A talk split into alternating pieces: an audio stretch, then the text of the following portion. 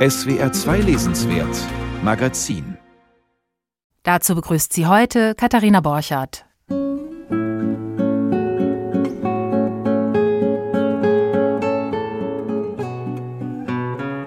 Heute vor zwei Jahren ging die Stadt Wuhan in den Lockdown. Seither hat uns das Virus, das zuerst in Wuhan nachgewiesen wurde, fest im Griff. Kommt es vom Tiermarkt oder doch aus dem Labor? Diese Frage ist bis heute nicht geklärt. Der in Berlin lebende Autor Liao Iwu geht der Frage deshalb in seinem neuen Buch nach und nennt das Ganze Dokumentarroman. Wir reden gleich darüber. Außerdem in der Sendung die neuen Romane von Jasmina Reza und von Monika Helfer und noch vieles mehr. Der Schweizer Gitarrist Michael Winkler macht dazu die Musik. Sein Album heißt Michael Winkler plays Francisco Tarrega.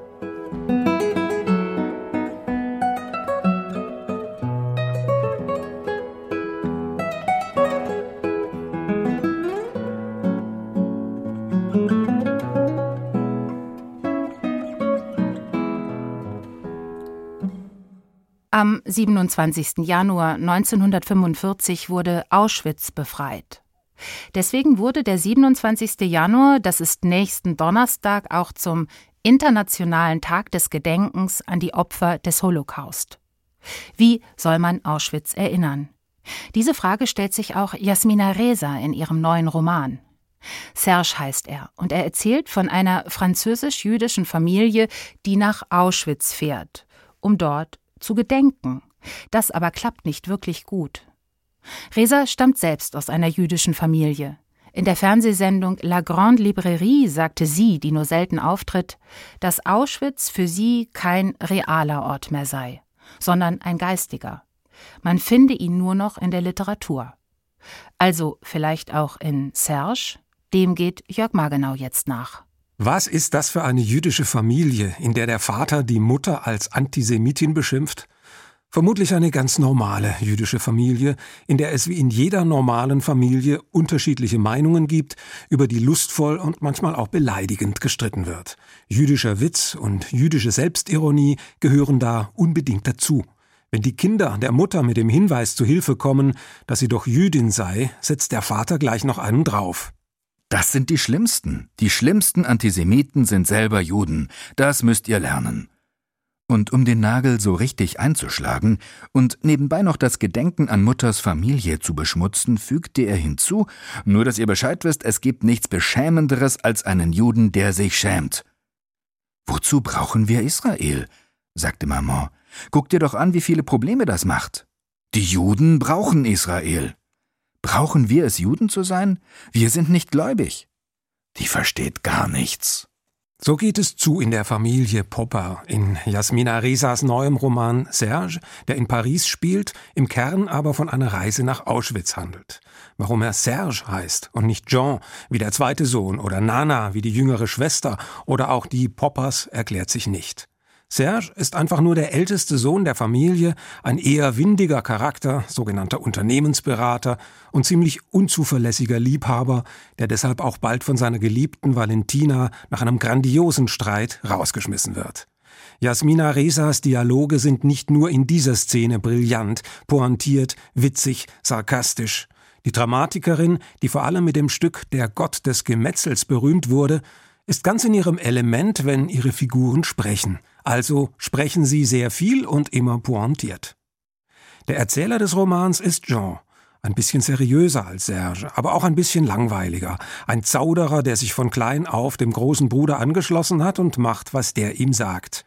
Er ist unauffällig und also durchaus geeignet als Erzähler, der das Geschehen eher beobachtet als bestimmt dass er dabei vieles weiß, was er als Ich-Erzähler eigentlich gar nicht wissen kann und sich also heimlich in einen auktorialen Erzähler verwandelt, ist ein handfester Fehler der Romankonstruktion.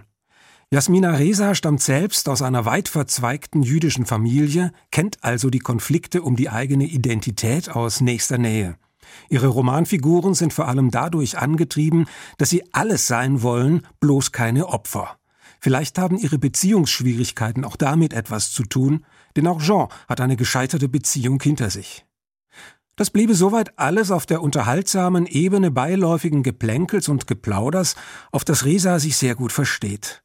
Dann aber bricht die Familie nach dem Tod der aus Ungarn stammenden Mutter und angetrieben vor allem von Serges Tochter Josephine zu einer Reise nach Auschwitz auf, auch wenn Serge und Jean nur halbherzig mitfahren. Warum sollen sie sich für den Todesort der ungarischen Vorfahren interessieren, mit denen sie nichts verbindet? Weil es, wie Jean sagt, ehrlos wäre, in einer Welt, die sich an dem Wort Gedenken berauscht, nichts damit zu tun haben zu wollen. Doch das reicht, wie sich herausstellt, nicht aus. Vor Ort gelingt es ihm nicht, angemessen zu reagieren. Wie auch. An diesen Orten mit ihren komischen Namen Auschwitz und Birkenau wollten mir keine Gefühlsreaktionen gelingen. Ich schwankte zwischen Kälte und dem Bemühen, etwas zu empfinden, womit man nur sein Wohlverhalten unter Beweis stellen will. Und ich denke, ist all dieses Vergesst nicht sind all diese wilden Mahnungen zum Gedenken nicht zugleich auch Ausflüchte, um die Ereignisse zu entschärfen und sie guten Gewissens in der Geschichte zu entsorgen? Jean ist ein Skeptiker der Erinnerungskultur, mit guten Gründen. Die Alternative ist allerdings nicht das Vergessen, ganz im Gegenteil. Als Jude misstraut er jedoch den Ritualen und billigen Ausflüchten. Serge lehnt die Besichtigungen rundheraus ab. Er bleibt in demonstrativer Verweigerung im Auto sitzen, trägt aber eisern einen schwarzen Anzug als Zeichen der Trauer, während die Frauen herumlaufen, Fotos machen, jede Schrifttafel lesen und alles grauenhaft finden, was grauenhaft ist. Die sich anschließende Kritik am Holocaust-Tourismus in kurzen Hosen, morgens Horror und abends Volksfest, ist einigermaßen billig und nicht gerade originell. Resa demonstriert anhand ihrer familiären Reisegruppe, dass es kein angemessenes Verhalten im Vernichtungslager geben kann. Mit ihrem Personal führt sie die unterschiedlichsten Haltungen vor, ohne sie zu bewerten. Hingehen ist nicht besser als wegbleiben, Trauer ist nicht besser als Erkenntniswille, und Erinnerung ist nur dann etwas wert, wenn sie an eigene Erfahrungen angebunden wird. Anzurechnen ist Jasmina Reza auch, dass sie jegliches Pathos herunterbricht, keinerlei Ergriffenheit gestattet und alle Fragen offen bleiben. Offen ist auch das Ende des Romans, wenn Serge beim Arzt sitzt und auf seine Diagnose wartet. Die Geschichte könnte durchaus noch weitergehen, es spielt keine Rolle. Das Buch zerfällt in einzelne Szenen, in gelungenes und unbedeutendes und führt auf diesem mittleren Niveau der Unterhaltsamkeit mit mittlerem Erkenntnisgewinn ins Leere.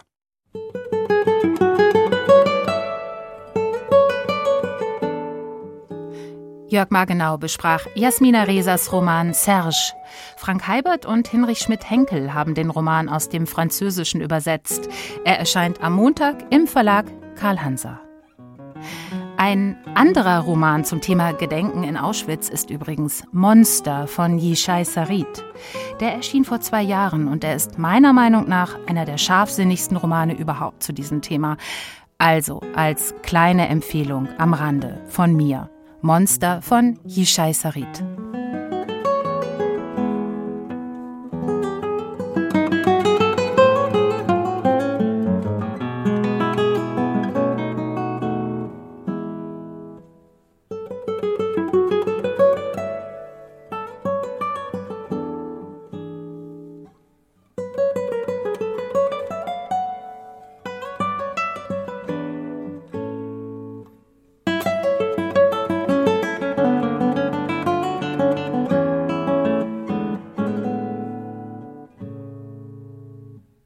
Am 23. Januar 2020, also vor genau zwei Jahren, ging die Stadt Wuhan in den Lockdown.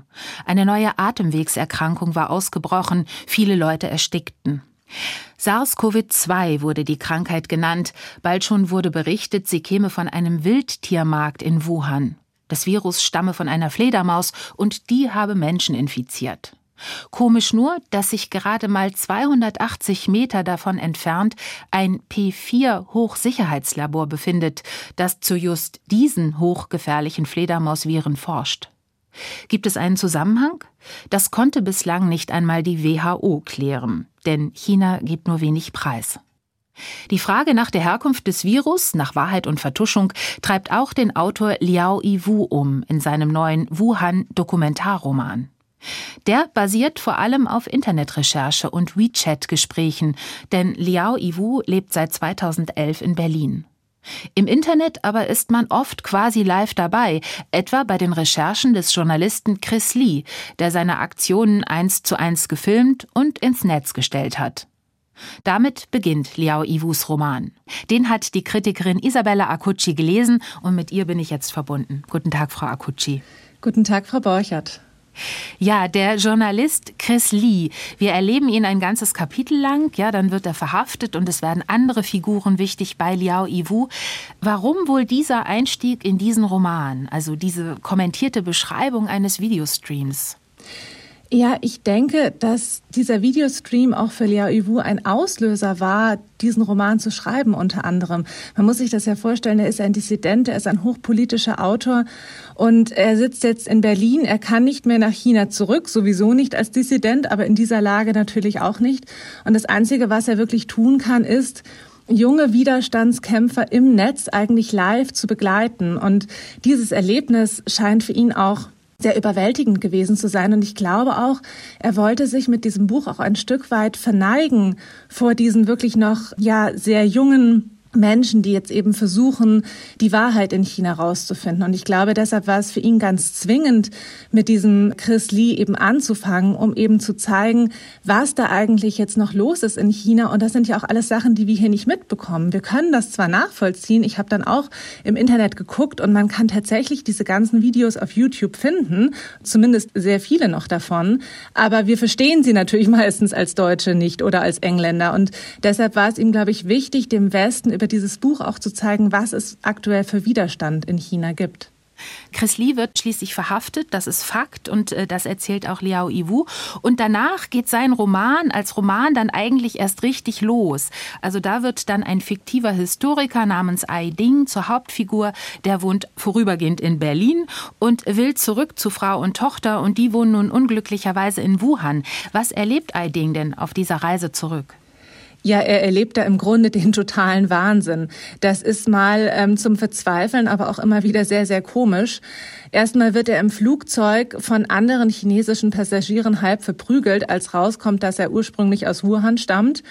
Und er versucht zwar immer klar zu machen, dass er ja gar nichts mit dem Virus zu tun hat, dass er sie alle gar nicht anstecken kann, denn er war ja ein Jahr lang in Deutschland, aber darauf hört überhaupt niemand. Und auch als er dann in China ankommt, er ist dann, ich glaube, erst in Changsha und dort wird er sofort in Zwangsquarantäne geschickt. Er darf nicht mal mehr das Fenster öffnen, dann fängt gleich unten die Seuchenpolizei an zu schreien. Also es ist ein totaler Wahnsinn und ähm, dann bekommt er endlich einen Passierschein. Er darf nach Hause, heißt es, mit einem Motorrad. Und dann geht's aber erst richtig los. Ja, er nähert sich dann mit diesem geliehenen Motorrad der Provinzgrenze nach Hubei. Also er kommt aus der Provinz Henan, will nach Hubei, also die Provinz, in der Wuhan liegt. Und äh, da kommt es auch an der Grenze zu brachial komischen Szenen, wo sich die Bewohner und die Aufpasser und Polizisten von Hubei und Hunan äh, verkloppen und, und bekämpfen und so weiter. Hier zeigt sich Liao Yiwu auch als ein großer Satiriker, oder? Ja, total. Also ich geht richtig derb zur Sache. Und es klingt alles so ein bisschen wie so ein, ja, fast schon barocker Schelmenroman. Es ist eben sehr derb, sehr ungezügelt, wahnsinnig komisch. Und es steht auch in einem sehr scharfen Kontrast zu diesem sonst so hochtechnisierten Überwachungsstaat China, der da gezeigt wird, der ja sonst so kalt ist und so technisiert und ja auch futuristisch. Und auf einmal haben wir hier es mit so einer völlig anderen, so einer bäuerlichen Welt zu tun, die auch ein bisschen eher aus der Zeit gefallen scheint. Also ich finde es sehr interessant, wie er da zwei so ganz unterschiedliche China aufeinander clashen lässt in diesem Roman. Ja, das ist interessant, wie Sie das beschreiben. Die Übersetzung, die hat auch sehr viel Witz, finde ich. Ähm, besonders toll sind ja auch meiner Meinung nach die vielen Propagandabanner im kommunistischen Ermahnungsstil. Wir kennen die ja und die werden hier ziemlich einfältig nachgereimt von Liao Iwu. Also ich habe mich oft ziemlich schlapp gelacht, äh, während ich äh, das Buch las. Die beiden Übersetzer Hans-Peter Hoffmann und Brigitte Höhenrieder, die haben ganze Arbeit geleistet, oder? Ja, absolut. Also das ist wirklich auch ein sprachliches Feuerwerk, kann man man schon auch sagen, auch weil er eben Liao Yiwu ganz unterschiedliche äh, sprachliche Register zieht. Er hat auch immer wieder dann die ganz kühle Wissenschaftssprache. Dann wird es plötzlich spannend wie in einem Thriller. Dann ist es wieder mal eher poetisch oder dann kommen diese ganz stumpfsinnigen Reime, bei denen man auch wieder das Gefühl hat, man ist in einer anderen Zeit. Es ist so eine Art Gehirnwäsche, dass man das Gefühl hat, das ist ja wie zu Maos besten Zeiten. Und das ist eben sehr interessant, wie er da hin und her schwingt. Und das hat die Übersetzung wirklich hervorragend umgesetzt. Ja, Mao klingt immer wieder an, die Slogans der Kulturrevolution. Im Roman, auch wenn er viel auf Historisches rekurriert, steckt auch viel aktuelle Recherche, viele aktuelle Verweise. Es ist äh, hier vor allen Dingen der zu Hause gebliebene Zhuang Zigui, der viel recherchiert, also der sitzt in Berlin und der ähnelt dem Autor Liao Yiwu sehr stark. Ähm, es werden ihm auch einige Bücher zugeschrieben, die Liao selbst geschrieben hat. Und dieser Zhuang, der sammelt Beweise dazu, dass die Viren, um die es hier geht, die Fledermaus Viren aus diesem P4-Labor entwichen sind. Und er zitiert dabei sauber aus verschiedenen Medien und Fachzeitschriften. Wie geht er vor? Und ähm, bastelt Liao hier vielleicht auch an einer Verschwörungstheorie gegen China? Ja, also ich muss sagen, ich hatte am Anfang ziemlich die Nadeln draußen, als ich das gelesen habe, weil ich mir auch gedacht habe, uh, was, was wird jetzt hier erzählt? Im Grunde ist ja momentan der Tenor eher, dass es wirklich von diesem Markt stammt, das Virus. Und für mich als absolute Nicht-Virologin ist jetzt auch bei dieser sauberen Recherche sehr schwer zu entwirren, was kann da jetzt stimmen, was nicht, denn da ist sich anscheinend die Fachwelt immer noch nicht einig. Ich habe es jetzt auch noch mal ein bisschen für mich nachgelesen, aber es sind eben noch viele Fragen offen. Der Tenor ist eher, es kam vom Markt. Ich fand es sowieso schwierig an dem Text, wirklich sicher zu gehen, welcher Quelle kann ich jetzt glauben? Weil nur weil man der kommunistischen Partei kritisch gegenübersteht, muss ja nicht der Kritiker in jedem Punkt recht haben. Also es kommen sehr viele Dinge in dem Buch vor, die einen schwer schockieren. Also Kinder, die eingesperrt sind mit den Leichen ihrer Großeltern, Menschen, die sich umbringen, weil sie Corona-positiv sind und kein Krankenhausbett bekommen. Und das nimmt einen alles sehr, sehr mit. Und gleichzeitig sind das aber alles Infos, die wohl auch über WeChat und Weibo und so weiter verbreitet wurden die man aber auch nicht nachprüfen kann. Die Partei versucht sie dann sofort verschwinden zu lassen und sperrt die jeweiligen Seiten. Und man geht dann davon aus, dass sie das machen, weil das Ganze stimmt. Aber es kann natürlich genauso auch Gerüchte sein. Also man ist im Grunde in einem Raum, wo man gar nicht mehr weiß, was ist hier Fiktion, was ist Realität. Eben weil es keine freie Presse gibt und keine freien Wissenschaftler, die wirklich etwas nachprüfen können, hat man auch bei der Lektüre dieses Buchs das Gefühl, man fühlt sich eigentlich von allen Seiten ein bisschen manipuliert. Und ich hatte da schon auch Probleme beim Lesen, dass ich nicht genau wusste, wie weit kann ich mich auf diesen Text wirklich einlassen, wie weit muss ich Vorsicht walten lassen.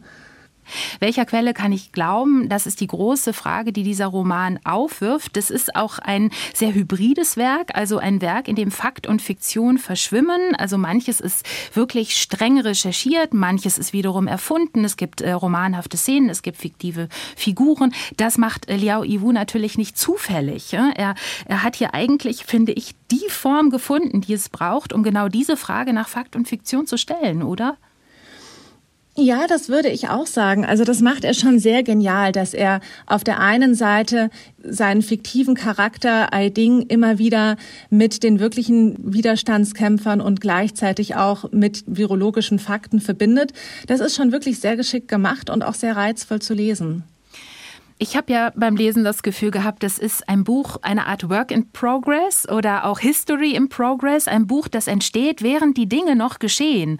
Also daher gibt es ja auch im Anschluss etliche immer wieder neu aktualisierte Nachworte. Ich habe das Gefühl, dass dieser Roman, also im Nachhinein betrachtet auch, als eines der wirklich erstaunlichen Bücher gelesen werden wird, das zur Corona-Krise geschrieben wurde. Was denken Sie? Auf jeden Fall. Und ich bin auch gespannt, ob er nicht noch eine weitere Version oder eine Fortsetzung rausbringen wird. Also man merkt es an diesen Nachworten, die er auch immer wieder überarbeitet hat, wie er selber notiert. Da habe ich so das Gefühl, da könnte noch was nachkommen. Ich glaube, er hat damit noch nicht abgeschlossen. Er hat vielleicht noch nicht abgeschlossen, denn die Krise ist natürlich auch noch nicht abgeschlossen. Nee. Isabella Acucci, vielen Dank für dieses Gespräch. Ich danke Ihnen. Und wir sprachen über Wuhan, Dokumentarroman, den neuen Roman von Liao Yiwu. Hans-Peter Hoffmann und Brigitte Höhenrieder haben ihn aus dem Chinesischen übersetzt. Er erscheint am Mittwoch im Fischer Verlag.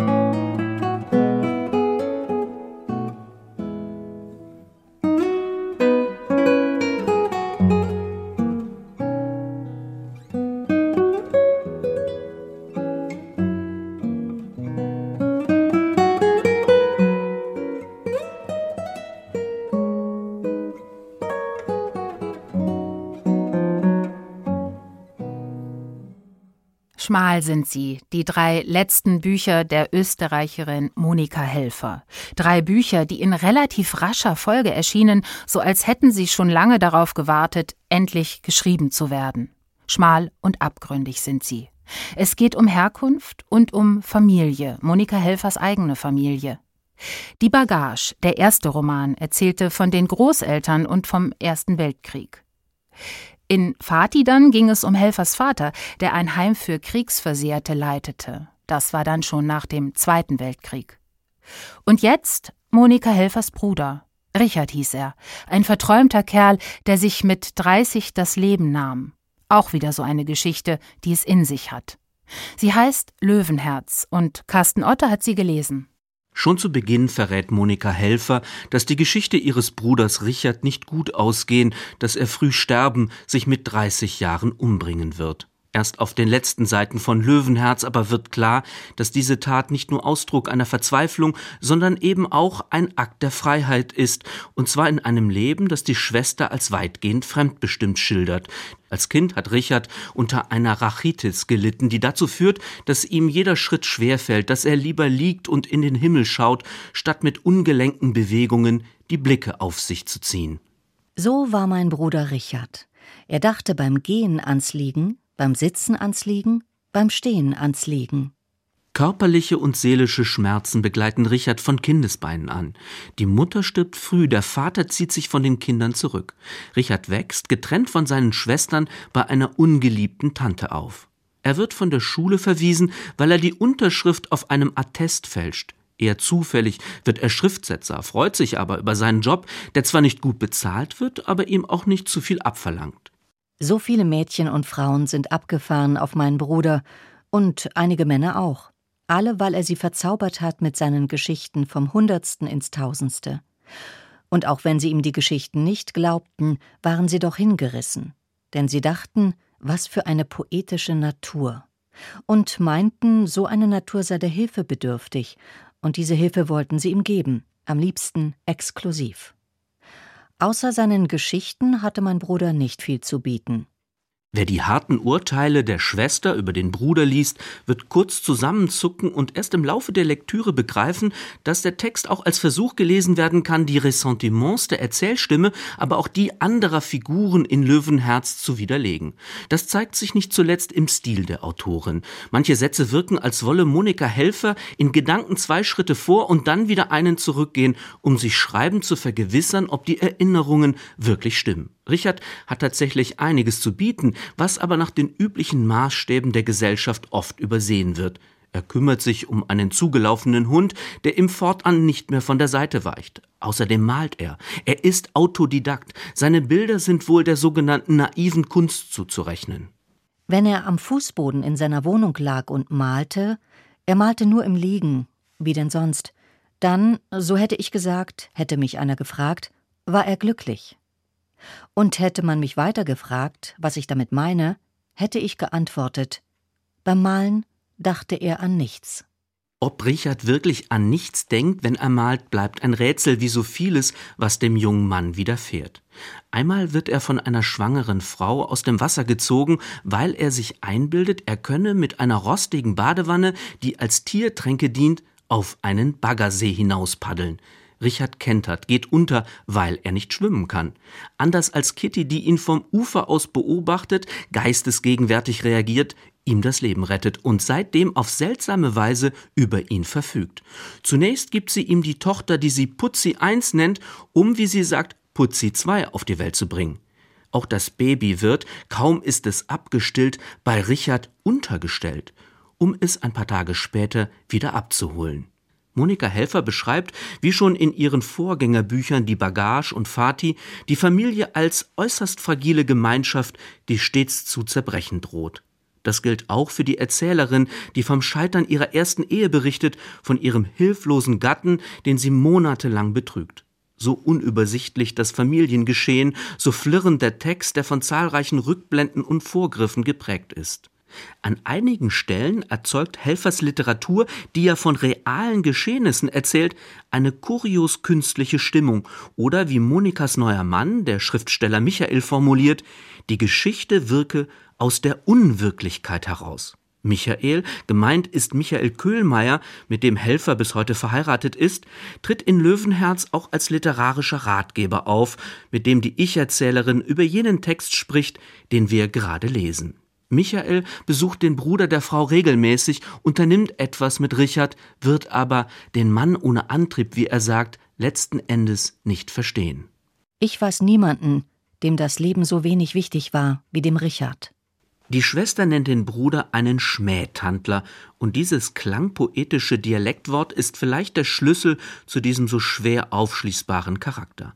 Das Geschichten erfinden und auch die naive Malerei sind seine Möglichkeiten, sich die kaum zu ertragenden Verlusterfahrungen begreiflich zu machen.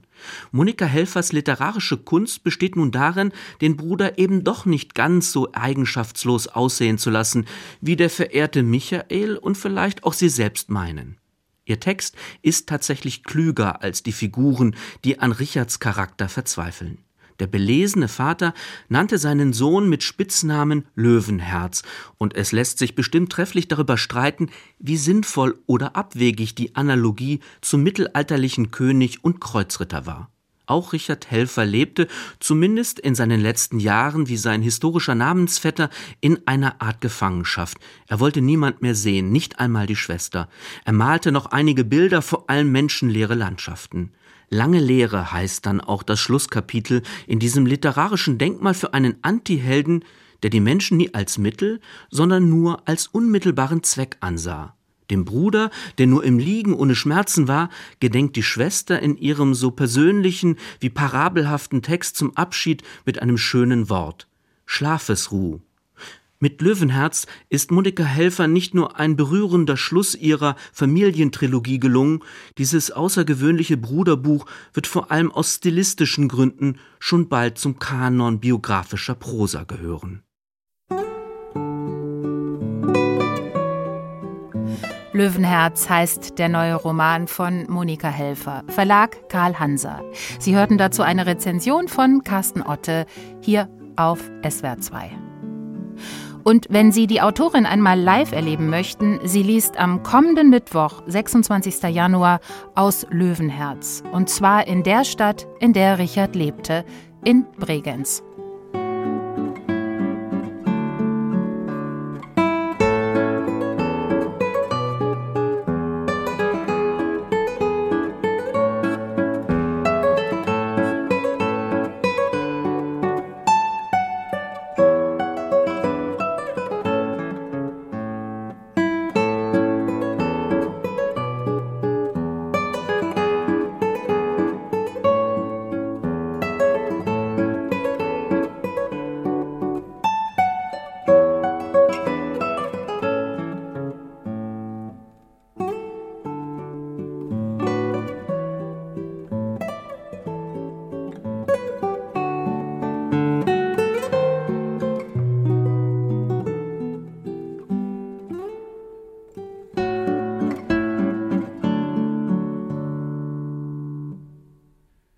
Gründete die erste Bank in Baden-Baden. Das war um 1830. Ein Mann mit Geld und Ansehen. Einige Jahre später musste er sich daher vor den badischen Revolutionären verstecken, der Rastatter Franz Simon Meyer. Sein Name war vergessen, und er wäre es noch, hätte der Historiker Sebastian Diziol nicht vor einigen Jahren Meyers Memoiren entdeckt und jetzt in drei dicken, prachtvoll gestalteten Bänden im Solivagus Verlag publiziert. Die Originale lagen und sie liegen noch heute im Baden-Badener Stadtarchiv. Eine 1500-seitige Handschrift, Jahresberichte, Reisebeschreibungen und Briefe von 1816 bis 1871. Die habe ich mir angeschaut. Archivarin Dagmar Rumpf hat sich über das Interesse gefreut. Ja, da reicht ein Blick, den man in diese Bücher reinwirft, um zu sehen, dass das was ganz Außergewöhnliches und Tolles ist. Restauration und Revolution, Industrialisierung und Reichsgründung, alles mit drin. Und natürlich auch viel Privates. Es gibt einfach immer was zu entdecken. Das ist das Schöne daran. Also man schlägt was auf, man fängt zu lesen an und dann hat man irgendwie noch ergänzend einen Stadtplan oder eben auch private Briefe, die er da mit reingeklebt hat. Oder irgendwelche Theaterzettel, wenn er im Theater ein Stück sehr hat und dieser Theaterzettel, der war ihm dann zu schade, ihn wegzuwerfen und dann klebt er ihn ein. Und für uns ist das heute ein tolles Dokument, ein tolles Zeugnis aus dem 19. Jahrhundert. Und auch ein seltener Schatz für ein Stadtarchiv, das eigentlich vor allem Verwaltungsakten sammelt. Franz Simon Meyers Memoiren werden in stabilen Pappschachteln aufbewahrt. Der Raum ist gut gekühlt. Obwohl Meyer Rastatter war, landeten seine Memoiren in Baden-Baden. Ein glücklicher Ankauf des Archivs vor gut 40 Jahren. Ja, ich glaube, die Rastatter sind da auch fast ein bisschen neidisch auf uns. Ja. Im Jahr 2005 machte dann der Baden-Badener Sebastian Diziol ein Praktikum im Stadtarchiv und entdeckte die Schriften von Franz Simon Meyer. Nach seiner Promotion kam der Historiker darauf zurück, erzählte mir Dagmar Rumpf. Das war zwischen Sebastian Diziol und diesen Büchern war Liebe auf den ersten Blick. Irgendwie hatte ich den Impuls, ich zeige ihm das jetzt und er sieht es und war sofort begeistert. Und ich fand es toll, faszinierend, wie er da auch dabei geblieben ist, den Biss zu entwickeln, so ein Projekt anzugehen, bei dem von vornherein klar war, das ist nicht in zwei Wochen abgehandelt, sondern das ist was richtig Großes. Jetzt liegt seine Transkription in Buchform vor, und zwar komplett. Der dritte und letzte Band von Meyers Memoiren ist soeben erschienen. Die ganze Geschichte meines gleichgültigen Lebens heißt die Edition, und darüber möchte ich jetzt mehr wissen. Der findige und fleißige und hier auch schon sehr gelobte Herausgeber ist mir jetzt zugeschaltet, Sebastian Diziol. Guten Tag. Hallo, guten Tag, Frau Borchert. Vielen Dank für die Einladung. Ja, Franz Simon Meyers handschriftlich verfassten Jahresberichte und auch seine Reiseberichte, die liegen da im Stadtarchiv in Baden-Baden. Wir haben es gerade gehört. Der Mann hat sie schon früh im Studium fasziniert, Franz Simon Meyer, und die Faszination ist geblieben. Was faszinierte Sie denn so genau an Meyer? War es eher der historische Rahmen oder war das eher Meyers persönliche Geschichte, also er als Handelsmann und auch als Familienvater in Rastatt? Ich glaube, das war sowohl als auch. Also es war eben schnell mir klar, es ist eine sehr reiche Quelle über das 19. Jahrhundert, mit dem ich mich eben auch fachlich ganz stark auseinandergesetzt habe, auf was ich mich wissenschaftlich spezialisiert hatte. Und das eben in einer Ego-Quelle sozusagen durch diese Brille einfach nochmal ganz direkt beschrieben zu bekommen. Das war das eine, also wirklich diese Longue Durée, also diese Quelle, die über 55 Jahre hinweg entstanden ist, ein wirklich ganzes Leben umfasst das war einerseits tatsächlich das historische, der historische Blick auf die Ereignisse in der Region, die auch meine Heimat ist, und auf Deutschland und die Welt. Einerseits, andererseits eben der Blick, der ganz private, auf ein Leben und nicht zuletzt der Blick darauf, auf einen Menschen, der zum Schriftsteller wird, der seinen eigenen Stil, seine eigene Sprache findet, über Jahrzehnte hinweg und eine eigene Gattung schreibt, die er selbst zur Perfektion treibt. Für die Publikation, da mussten Sie Meyers Schriften dann strukturieren. Es sind drei Bände geworden, drei dicke Bände. Band 1 umfasst zunächst einmal Meyers Reiseberichte aus den Jahren 1816 bis 1828. Also das geht sozusagen von der ersten Schülerreise nach Italien bis hin zu einer anderthalb Jahre dauernden Grand Tour durch Frankreich und durch England. Und auch seine ersten Jahresberichte sind in diesem ersten Band enthalten. Das sind zwei Jahrzehnte im Leben des jungen Franz Simon Meyer. Welche Episoden aus diesen Jahren sind da denn besonders wichtig oder Ihnen auch besonders erinnerlich geblieben? Ja, als vielleicht literarischer Höhepunkt für mich ist ein Text, der auf Französisch verfasst ist, den wir in der Edition auch noch übersetzt haben, namens Une Journée à Paris, ein Tag in Paris, in dem er einen vermeintlich ganz normalen Tag, wie er ihn in seinem Jahr in Paris erlebt hat, von morgens bis abends aufschreibt und dort wirklich alles erlebt, also von dem Wartezimmer des Ministeriums bis ins Theater, bis in die Bars abends, wo er dann sogar auch von Prostituierten angesprochen wird. Also an diesem Tag erlebt er wirklich alles und das ist ein schillerndes Panorama von Paris, wie ich finde. Ja, und diese literarische Begabung, die kann man insbesondere dann im zweiten Band auch wirklich genießen. Dieser zweite Band, der umfasst dann Meyers Jahresberichte der Jahre 1829 bis 1849. Das sind also zwei weitere Jahrzehnte im Leben des Franz Simon Meyer. Er war damals im besten Mannesalter, könnte man sagen, also so zwischen 30 und 50. Und er schrieb zu jedem Jahr oder als Abschluss zu jedem Jahr einen etwa 10 bis 20-seitigen Bericht, also darüber, was politisch passiert ist, auch wie die Finanzen stehen und was privat gerade los ist.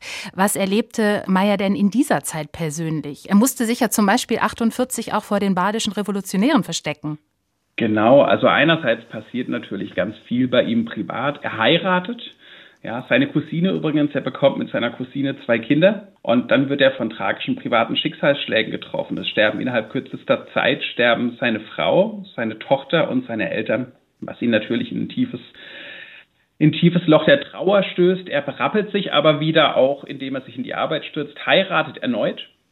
Er bekommt weitere Kinder und alles scheint für ihn in den richtigen Bahnen zu verlaufen. Und dann bricht eben die, die Revolution aus. Und das ist ein sehr spannendes Thema, weil Meyer ist durchaus ein deutscher Patriot, ja, der auch von seiner frühen Jugend, wo er vor allem badischer Patriot ist, ja, er ist erstmal Badener und dann Europäer, wird er immer mehr zum, naja, Verfechter einer Einigung.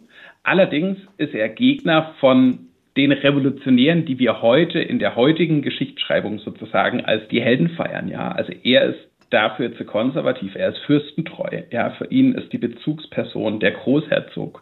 Und das andere sind Krawallmacher, ja, die ihn stören. Mhm. Zwar ist er grundsätzlich, ist er für eine Reichseinigung, aber äh, der Krawall und vor allem die Gewalt, das ist ihm viel zu viel. Das ist natürlich stadtbekannt und deswegen wird er auch mit dem Leben bedroht ja, von den Revolutionären in Rastatt und schreibt teilweise jeden Tag rein, was er erlebt. Ähm, es ist ein sehr unmittelbarer Bericht dieser, dieser sehr turbulenten Zeit und das eben noch aus einer heute fast vergessenen Perspektive, nämlich eines Gegners der Revolution.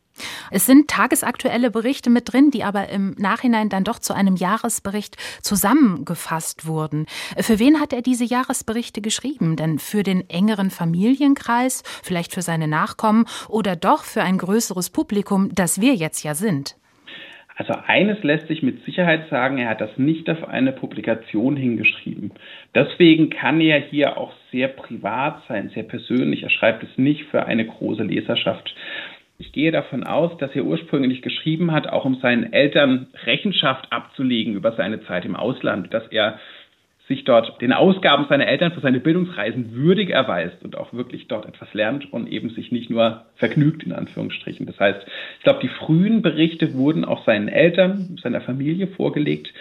Später spricht er immer wieder auch direkt seine Kinder an, meistens aber in einer Form, in der ich vermute, dass er sie für nach seinem Tod für sie zur Lektüre bestimmt hat. Es mhm. gibt eine, eine Textstelle, die mich besonders berührt hat, in der er schreibt, er wird jetzt diese Blätter bald schließen, weil sie voll sind.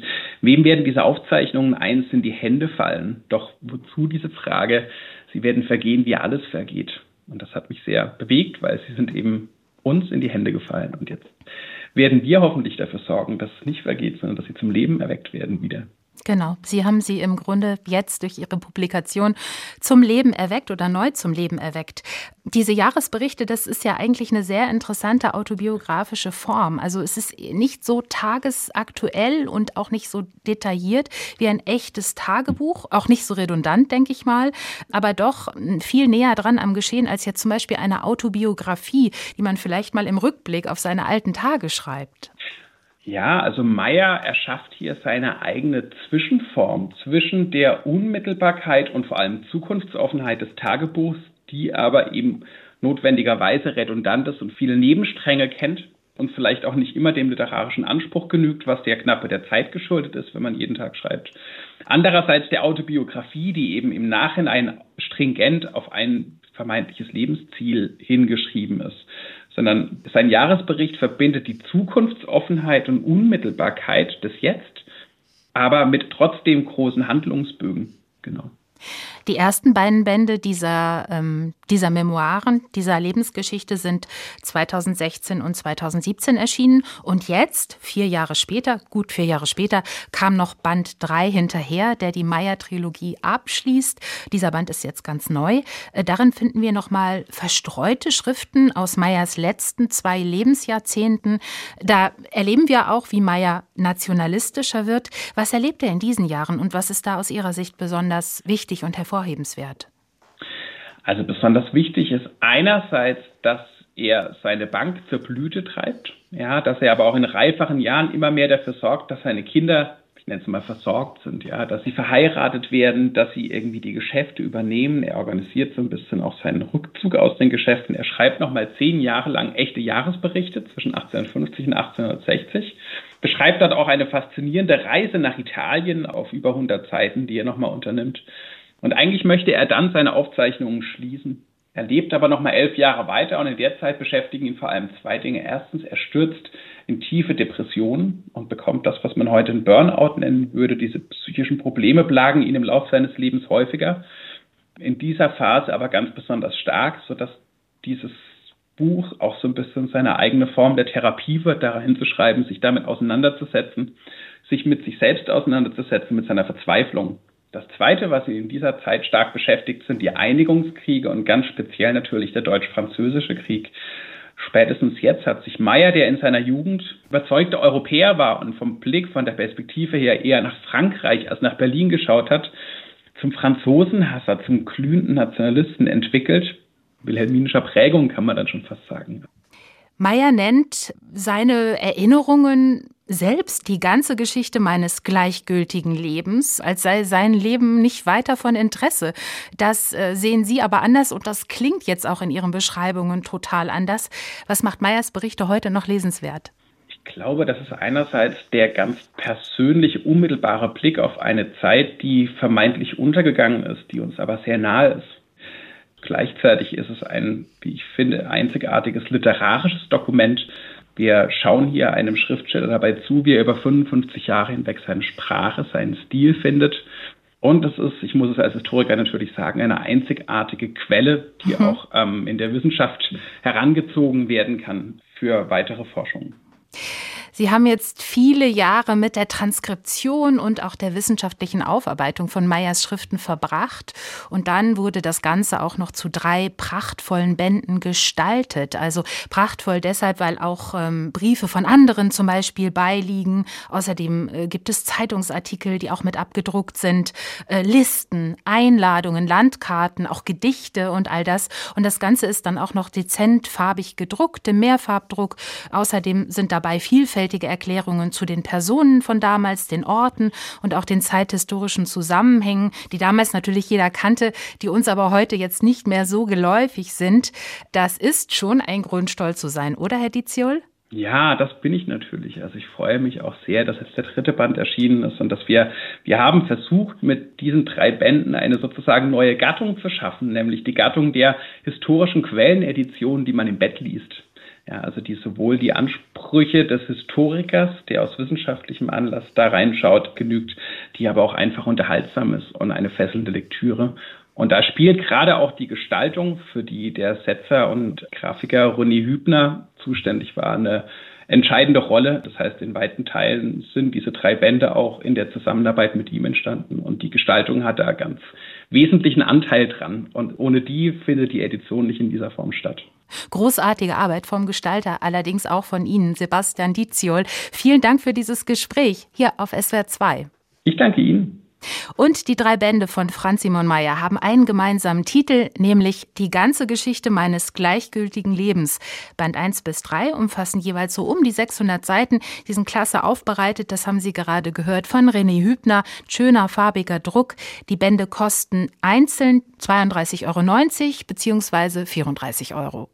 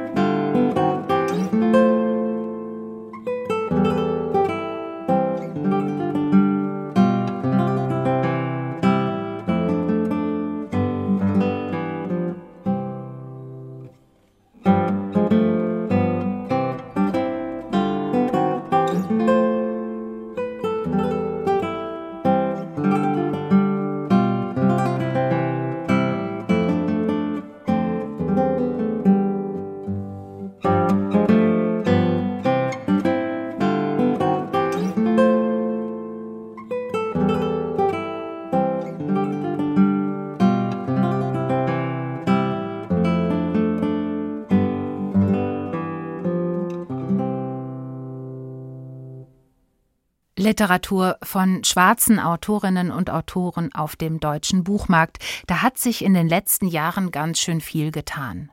Kaum ein Verlag, der nicht nach Neuentdeckungen suchte. Chimamanda Ngozi Adichie und Bernardine Evaristo etwa sind richtige Bestseller-Autorinnen geworden. Evaristos Roman Mädchen, Frau etc. wird seit dieser Woche übrigens auch in Fortsetzung folgt auf SWR 2 vorgelesen, immer wochentags um halb vier nachmittags, kleiner Tipp. Aber auch die modernen Klassiker werden neu entdeckt. James Baldwin etwa neu übersetzt. Und jetzt auch erstmals der Amerikaner Vincent O. Carter, der 30 Jahre lang in Bern lebte. Darüber hat er geschrieben. Meine weiße Stadt und ich, das Bernbuch. Katrin Hondel hat es gelesen. Ein junger, schwarzer US-Amerikaner träumt von einem Leben als Schriftsteller in Europa und landet in der Schweiz. Von seiner Ankunft 1953 am Bahnhof in Bern erzählt Vincent O. Carter so. Auf den Gleisen wimmelte es von Menschen, und als ich aus dem Zug stieg, schienen mich alle anzustarren. Ich zog meine Krawatte fest, rückte den Hut zurecht und strich den Regenmantel glatt. Was gaffen Sie denn so? fragte ich mich, tastete verstohlen nach meinem Hosenschlitz, um mich zu vergewissern, dass ich nicht vergessen hatte, ihn zu schließen, und überlegte, ob ihre Blicke meinen Mantel durchdringen konnten. Vincent O'Carter wird in der Schweizer Hauptstadt bleiben, bis zu seinem frühen Tod 1983. Dabei war Bern gar nicht sein eigentliches, jedenfalls nicht sein erstes Ziel gewesen. Zuerst war er in die Sehnsuchtsstadt Paris gezogen. Auch davon erzählt Carter in seinem Bernbuch. Er wollte als Schriftsteller im Quartier Latin leben, scheiterte aber schon bei der Zimmersuche. Nur wenige Jahre zuvor war er in Frankreich als 20-jähriger US-Soldat und Befreier noch umjubelt und gefeiert worden – nun erlebt er nur noch Kälte, Misstrauen, Rassismus. Nach kurzen Aufenthalten in Amsterdam und München ist also Bern die Stadt, in der Vincent O. Carter zum Schriftsteller wird. Ratlos stolperte ich die Treppe hinauf und spähte verwirrt nach rechts und links.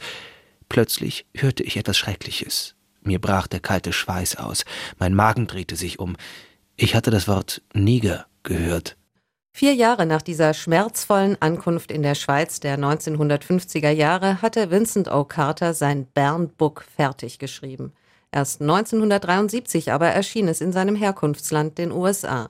Und nun also fast ein halbes Jahrhundert später und knapp 40 Jahre nach dem Tod des Autors ist es unter dem Titel Meine weiße Stadt und ich zum ersten Mal auf Deutsch zu lesen. Mit einem Nachwort des Berner Schriftstellers Martin Biri, der an dieser literarischen Entdeckung entscheidend beteiligt war. Ich habe das Buch tatsächlich auf dem Flohmarkt, da habe ich es gefunden. Und dann lag es lange bei mir rum und habe es eben gelesen und habe es sehr genossen, dass es ein Buch über Bern gibt, das die Berner nicht lesen und nicht verstehen können oder konnten damals, weil es auf Englisch ist. Ich fand einfach das besser, dass es das nur auf Englisch gibt. Und habe dann irgendwann doch einen Aufsatz publiziert, um an den Autor zu erinnern. Und so kam dann die Übersetzung schlussendlich zustande für den Limmat Verlag. Carters Bernbuch beschreibt sehr präzise, wie Alltagsrassismus funktioniert wie ihm einmal von einem Werbemanager ein Job als Bananenverkäufer angeboten wird, um dem Ganzen Farbe zu geben. Wie die Radioredakteure, für die er gelegentlich arbeitet, darauf beharren, seine Sendungen mit melancholischer Gospelmusik zu untermalen. Und immer wieder, wie ihn auf der Straße Blicke treffen. Alle Männer, Frauen, Kinder, Hunde, Katzen und andere Tiere, egal ob Wild oder Haustiere, starren mich an, die ganze Zeit. Martin Biri erinnert in seinem Nachwort daran, dass zur gleichen Zeit wie Vincent O. Carter noch ein anderer afroamerikanischer Autor in der Schweiz über seine Erfahrungen schrieb. James Baldwin verfasste in Leukerbad im Wallis seinen Essay Fremder im Dorf. Stranger in a Village, wo er eben beschreibt, dass selbst die Leute in Leukerbad, die wahrscheinlich nicht mal in der Lage gewesen sind, eine Schreibmaschine zu bedienen, mehr Anteil an der weißen Kulturgeschichte haben als er, als hochgebildeter Mann, weil sie weiß sind. Und er hat aufgrund dieser Dialektik eine sehr schöne Analyse über Rassismus, über den historischen Rassismus entworfen. Und das hat Carter so nicht gemacht. Er ist subjektiv, er geht nach innen und kann dann sehr schön diese psychologische Dimension des Rassismus kann er sehr gut beschreiben, aber er kommt nicht zu einer historischen Analyse, wie es Baldwin getan hat. Carters mehr als 400 Seiten dickes Bernbuch lässt sich keiner literarischen Gattung zuordnen. Es ist ein sehr persönlicher, meandernder Text, zugleich Autofiktion und authentischer Erfahrungsbericht, sowie eine fast schon ethnografische Beschreibung des Lebens im Bern der 50er Jahre. Denn Carter erzählt nicht nur von den unangenehmen rassistischen Blicken der Bernerinnen und Berner auf ihn, den schwarzen Mann in der weißen Stadt, er kontert mit einem ebenso durchdringenden und oft ironischen Blick auf die Schweizer Gesellschaft. Die wichtigsten Wörter des Schweizer Vokabulars sind Versicherung und Kontrolle. In Schweizer Haushalten sind Fensterscheiben und Rohre gegen Brüche versichert, Brot gegen Schimmel, Soufflés gegen Zusammenfallen, Rosen gegen Brand. Zwar habe ich keine gesehen, bin aber sicher, dass es auch Versicherungen gegen Spülhände und vorzeitig durchgescheuerte Bettlaken geben muss. Nur gegen das Wetter kann man sich offensichtlich nicht versichern. Wie gesagt, in der Schweiz herrscht absolute Ordnung. Alles ist sauber, blitzblank, tipptopp. A Record of a Voyage of the Mind. Aufzeichnung einer inneren Reise, so nannte Carter sein ungewöhnliches Bernbuch im Untertitel der Originalausgabe. Nachwortautor Martin Biri sieht darin eine Anspielung auf Lawrence Sterns A Sentimental Journey Through France and Italy aus dem Jahr 1768 und vielleicht war Stern tatsächlich ein Vorbild für den verspielten, meandernden Stil von Vincent O. Carter. Sein Bernbuch ist kein formvollendetes literarisches Meisterwerk, aber es ist ein absolut lesenswertes und trotz der ernsten Themen unterhaltsames Buch und es ist fast 70 Jahre nachdem es geschrieben wurde ein wichtiges aktuelles Buch. Denn die psychologische Dynamik des Rassismus, die Carter in seinem vielschichtigen Werk so eindringlich beschreibt, existiert auch heute noch. Nicht nur in der weißen Stadt Bern. Die aber, so schreibt Martin Bieri im Nachwort sehr richtig, hat Vincent O. Carter mit seinem Bernbuch zu einem Ort der schwarzen Literatur gemacht. Das letzte Buch in der heutigen Sendung. Meine weiße Stadt und ich, das Bernbuch von Vincent O. Carter. Puchau und Roberto de Olanda haben das Buch aus dem amerikanischen Englisch übersetzt. Erschienen ist es im Zürcher Limmert Verlag.